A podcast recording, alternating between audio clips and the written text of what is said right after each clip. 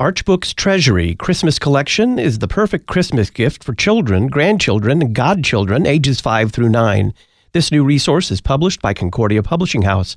Their phone number 1-800-325-3040. You can also purchase Arch Books Treasury Christmas Collection at issuesetc.org. The Issues Etc. Book of the Month for December, Arch Books Treasury Christmas Collection 1-800-325-3040 or issuesetc.org.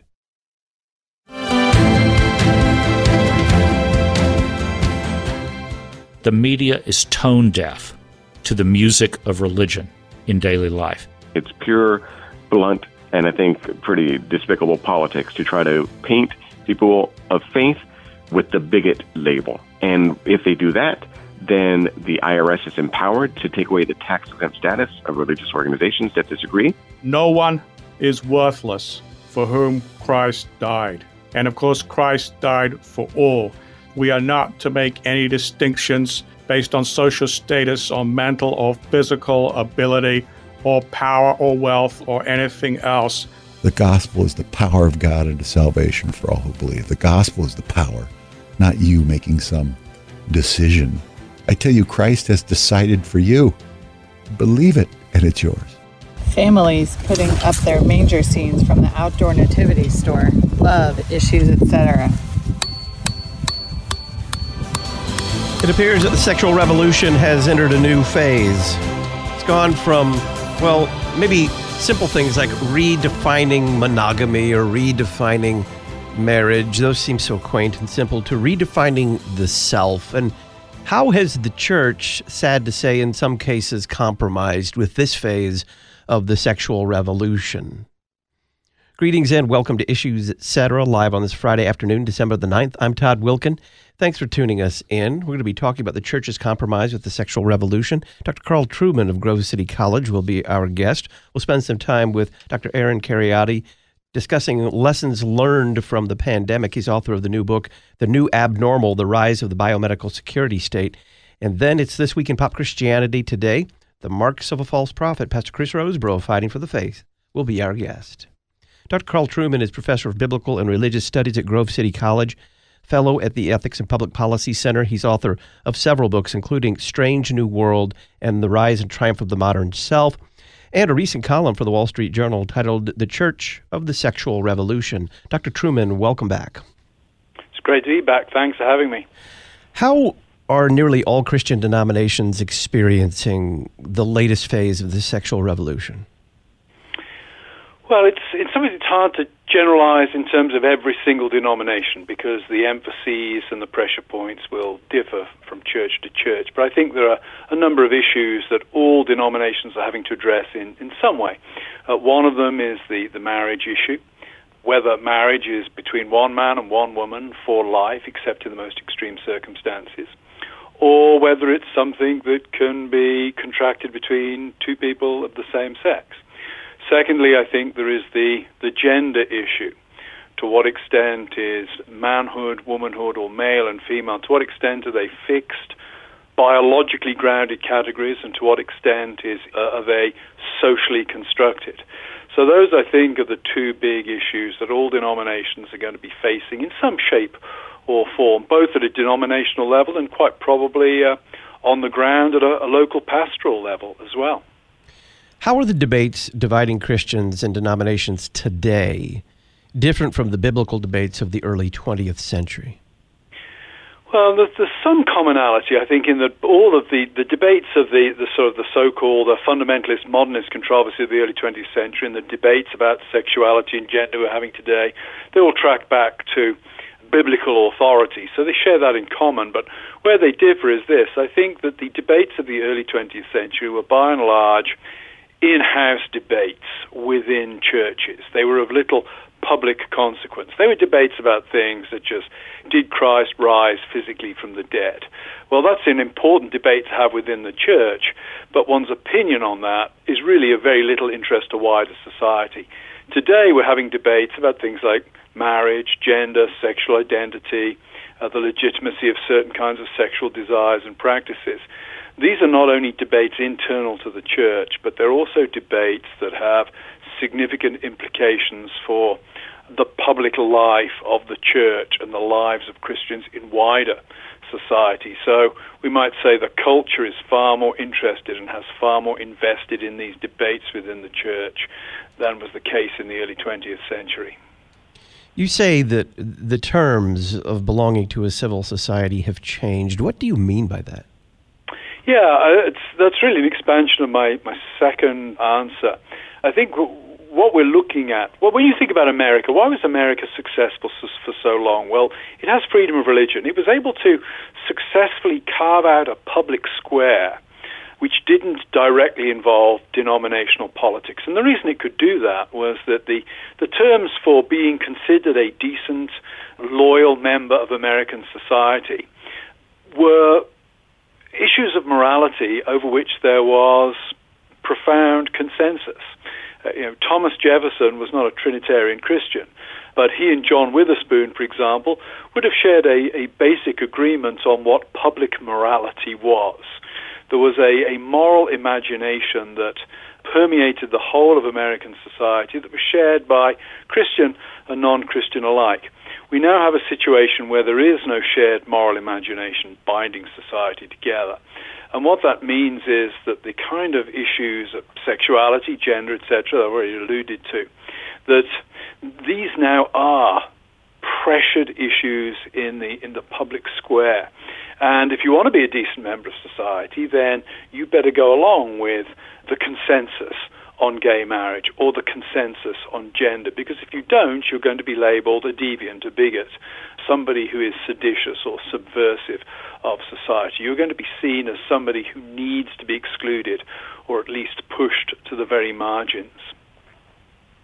How did that attitude, that particular kind of redefining of membership in a civil society, find its way into Christian churches? Well, I think the, the simple answer to that is that no Christian is simply a member of the church. We also live in the wider world. We watch the television, we surf the web. The influences that shape the imagination of wider society are precisely the same influences that can shape the imaginations of, of individual Christians. And so I think that the simple answer is we are not immune to the same kind of forces that have been shaping uh, modern society. And when you add to that the fact that the church is one of the, the, the, downside of religious freedom, if you like, is that the church's authority is profoundly weakened. And we all choose the church we go to. And that means that there's a tendency in the church uh, and a need perhaps to, to cater somewhat towards the things that the public will tolerate. So I think there are various things at play that tilt Christians as individuals and perhaps churches as, as organizations that tilt them or put pressure on them to conform with the mores and the morality of wider society. Were the seeds of today's sexual revolution that obviously now includes every form of sexual deviancy, were they contained within the revolution from the very beginning? Yes, I think so, on two levels. One, uh, as soon as you, you're you know, the moral imagination of society shifts towards uh, thinking of sex not so much as the seal on a unique lifelong relationship and as something that is primarily, though as a Protestant I would say not exclusively, procreative in purpose. As soon as you shift away from thinking of sex as those things and start to think of it as a way of self affirmation or recreation, then really you, you're starting to move away from thinking of sex as having an intrinsic morality and towards thinking of sex as something where the morality is provided by the context, the context of consent in which it takes place. And that means that the things that traditionally marked uh, legitimate sexual activity, the institution of marriage, the physical complementarity of, of men and women, these things are no longer sacrosanct, they no longer apply. Secondly, the other aspect of the sexual revolution, I think, which contained the seeds of this later, later developments, was the technological aspect of it. Easy access to contraception and antibiotics uh, facilitated the way in which we were able to think of sex as something that didn't have to take place within a context of mutual responsibility, within an ongoing relationship, and could be something that could be isolated to a one night stand with no consequences. So I think both in terms of how we conceptualize the meaning of sex and how we have developed technology to facilitate sex, both of those things point to the what I would describe as the unraveling of sexual morality that we're witnessing at the moment. I'm curious also about kind of a chicken and egg scenario. Were the politics of identity that we see around us, and you'll need to define that, were they there from the beginning, or is that something that has evolved out of the sexual revolution, or is it a political phenomenon that has imposed itself on the sexual revolution? Um, I, again, I think it is a, a, chicken and egg scenario. You know, it's not something you point to and say this single thing causes. Well, what are the politics of identity? The way I would use the phrase is this: the politics of identity. Uh, politics where issues start to emerge that are less to do with what one might call the old understanding of tribe or nation, and more to do with emerging identities such as racial identity or an identity of sexual orientation or of gender, and typically uh, is, is attached to the consciousness of a group or the, or the self understanding of a group that sees itself as having been marginalized, oppressed, or kept out of the mainstream by dominant political groups. So the politics of identity today, I would say LGBTQ stuff, race, etc. And I think this ties in very much with the emerging understanding of, of say, sex in the 20th century, when sex uh, ceased to be so much an activity and became, and this was really Freud was the man who, who accomplished this, and came to be seen more of in terms of desire when we started to be preoccupied with our inner psychological lives and our feelings of psychological happiness, these things are fertile soil for the politics of identity.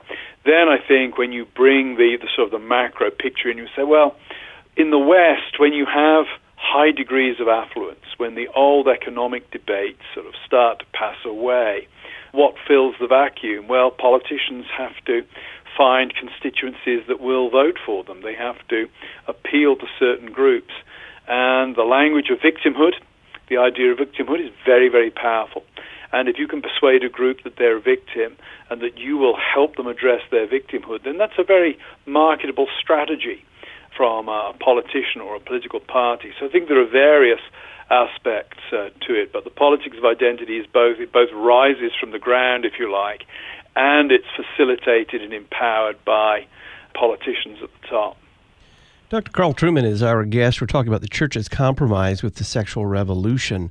When we return, how has this new politics of identity set the stage for what Dr. Trueman calls both an external culture war and an internal civil war?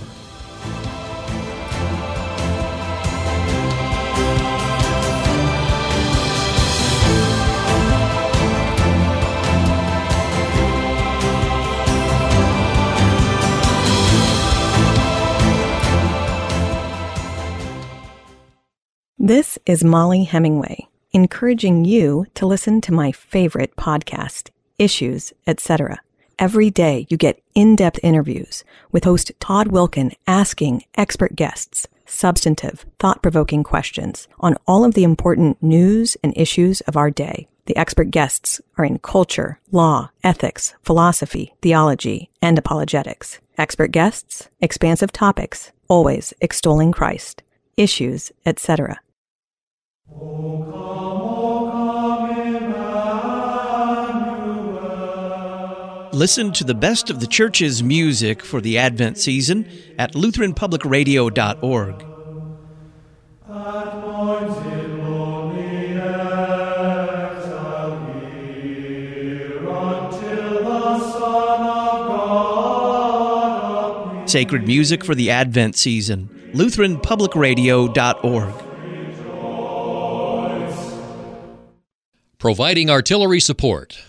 for the church militant on the front lines.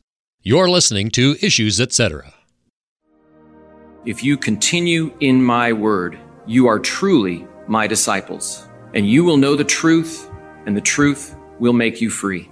Dr. Russell Dawn, president of Concordia University, Chicago. Indeed, the quest for truth is at the core of a university's purpose. The liberal arts, illuminated by the revealed truths of Scripture, are powerful for equipping students for a life of self governance. A disciple is one who follows the Master. So, what does it mean to follow Jesus? He said that it means to take up one's cross. The cross is thus the symbol of dying for others, of dying to self for the sake of serving others. And a life of service is a life well lived. Truth, freedom, vocation. Concordia University Chicago. cuchicago.edu.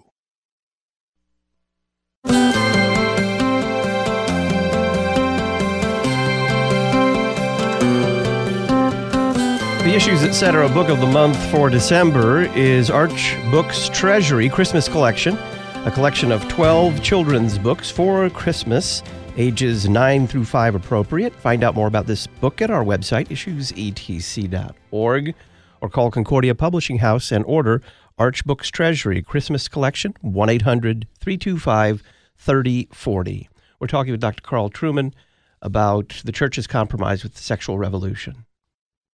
You say that this new politics set the stage for both what you call the external culture war and an internal civil war. What do you mean by that? Well, I think the politics of identity, what, what you have at the moment, of course, is society structured around the old idea of the nation state. And we now find that within the, the, the nation state, competing identities, it used to be, I think, one could say that the idea of being an American was fundamental and powerful, so that however else uh, Americans thought of themselves, the idea of being an American bound them together. And there were certain things that that would lead to in, in wider society, such that when there was a democratic election and one side uh, lost and the other side won, the losers would, would accept the victory because it, you know, would accept that the other side had won because it was part of what uh, bound America together. But the last several elections, we've seen significant pushback from the losing parties relative to the, the final result. And that's, I think, indicative of the fact that the notion of being an American is, is no longer as strong, let's say, as, as the notion of being a person of color or the notion of being uh, a member of the LGBTQ alliance. We're seeing these new identities coming through and, and beginning to squeeze out the older more traditional identities. And as I mentioned earlier, this plays out in the church as well because the church is not immune to the tensions, the conflicts that are uh, racking and stressing the, the wider world. So within the church, we're seeing uh, battles over which identities should be recognized, whether certain categories of secular identity can legitimately be recognized by Christians. And, and I think it all comes down to the, the fragmenting nature of this politics, this psychologized politics of identity. You cite briefly in your Wall Street Journal piece the breakup of the United Methodist Church that's underway, and largely what's happening there is that congregations are leaving the United Methodist Church. It's kind of a war of attrition where the United Methodist Church post this exodus is going to be substantially more favorable to the sexual revolution. What are your thoughts there? Well, I think you're absolutely correct. I think what remains of the UMC will be considerably more favorable to LGBTQ things, but will also be considerably weaker as a denomination. And the whole scenario is a classic example of how the leadership of the church has really lost touch with a lot of what grassroots, boots on the ground Christians believe. And I think the contempt that is being shown often by church leadership for the, you know, the sort of the great unwashed who actually hold to the basic tenets of Christian orthodoxy is, I think it's appalling. And I do think the church will be fundamentally weakened and damaged as a result, and not just the United Methodist Church, but all denominations that are going through this kind of convulsion uh, at the moment. How are the problems for Christian institutions of the 21st century really a crisis in our understanding of man? Yeah, that's a good question. One could spend hours talking about that. But I mean, just think specifically of the sexual revolution. What is the traditional understanding of, of sex? The traditional understanding of sex is it's, it's something that takes place between a man and a woman within the context of marriage, certainly with an orientation towards the production of children what does that tell us about sex? Well, it tells us that it plays into a vision of what it means to be human that places responsibility and dependency right at its heart. The man who gets the woman pregnant in that world has a responsibility towards the woman. The man and the woman have a responsibility towards the child that's been produced. What the sexual revolution has done, of course, by untethering sex from marriage and reproduction, has has really played into a, a notion of of men and women as fundamentally free, unencumbered, and independent. And that's an anthropological move. That's not simply so. The sexual revolution isn't simply a question of well, certain things were considered to be wrong in the past, and we consider them okay now. Question is, why do we consider them to be okay now? And I would argue that we can only consider them to be okay now if we fundamentally change our understanding of what it means to be a human being. You know, it's 80 years ago next year that C.S. Lewis gave the lectures that became his little book, The Abolition of Man. I would urge anybody listening to this program who hasn't read that book to get hold of it and read it, or if you have read it, read it again. It's amazing how prescient Lewis is. What he's witnessing in the 1940s, before the sexual revolution, is the dismantling of the notion of what it means to be a human being. And the sexual revolution has only supercharged and accelerated that. We are living at a point in time where the big question is not whether you can define a woman. That is a function, a problem created by a deeper problem. And the deeper problem is can you define what it means to be a human being? What is the future? You mentioned the United Methodist Church. What is the future of those churches that have embraced the sexual revolution? I hope it is very bleak. I mean, history tells us that those churches that simply go along to get along with whatever the tastes of the culture are, whether it's issues of disbelief in the miraculous or, at this point, disbelief in, in God uh, given moral structure of human nature. History teaches us that those churches very quickly become bland, they become pale echoes of the world around them, and they start to hemorrhage members and distinctiveness very, very quickly. So I think the, the future for such churches is bleak. Bottom line is the world always does the world in a much more compelling fashion than the church does. Why would I go to church to be given a mediocre version of the message that I can get from the television by switching it on in a far more entertaining fashion each night. So I think the future for churches that abandon the faith is bleak. I also think they'll come under judgment. Uh, New Testament uh, tells us on several occasions God opposes the proud. If you are so confident that God is wrong and society is right, then I'm afraid that's an act of pride, and we're told in the New Testament what God does to those who are proud. He opposes them.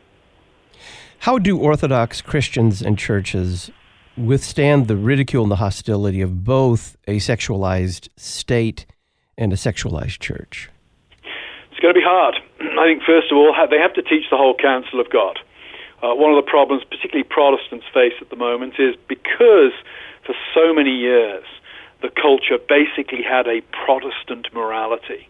The Protestant churches were very lazy in, in actually thinking about how to teach biblical morality and grounding it in a, in a, a total view of what the world is like. So I think, first of all, we need to think about how we teach the whole counsel of God, how we teach ethics and morality. Secondly, I think we need to prepare people for the ridicule that's going to come.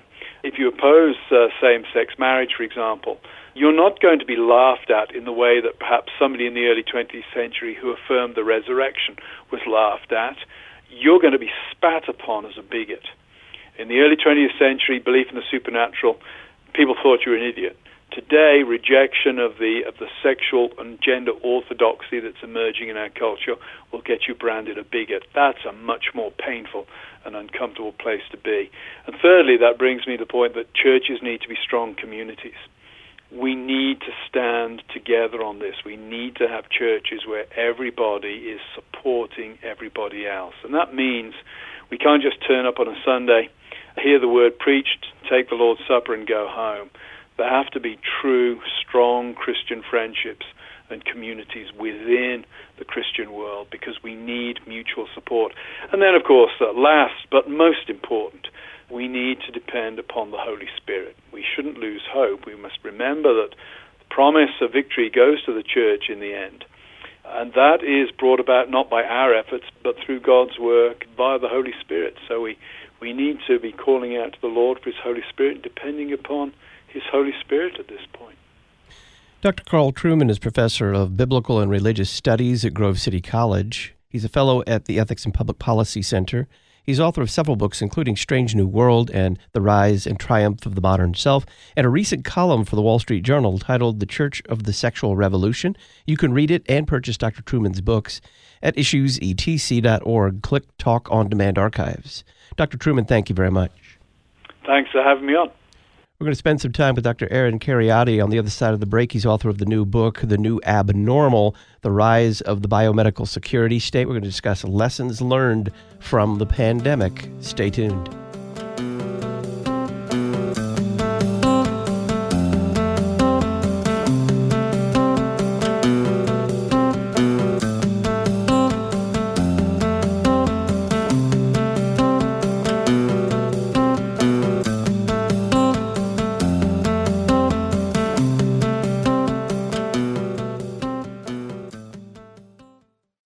Arch Books Treasury Christmas Collection is the perfect Christmas gift for children, grandchildren, and godchildren ages 5 through 9. This new resource is published by Concordia Publishing House. Their phone number 1-800-325-3040. You can also purchase Arch Books Treasury Christmas Collection at issuesetc.org. The Issues Etc. Book of the Month for December, Arch Books Treasury Christmas Collection 1-800-325-3040 or issuesetc.org.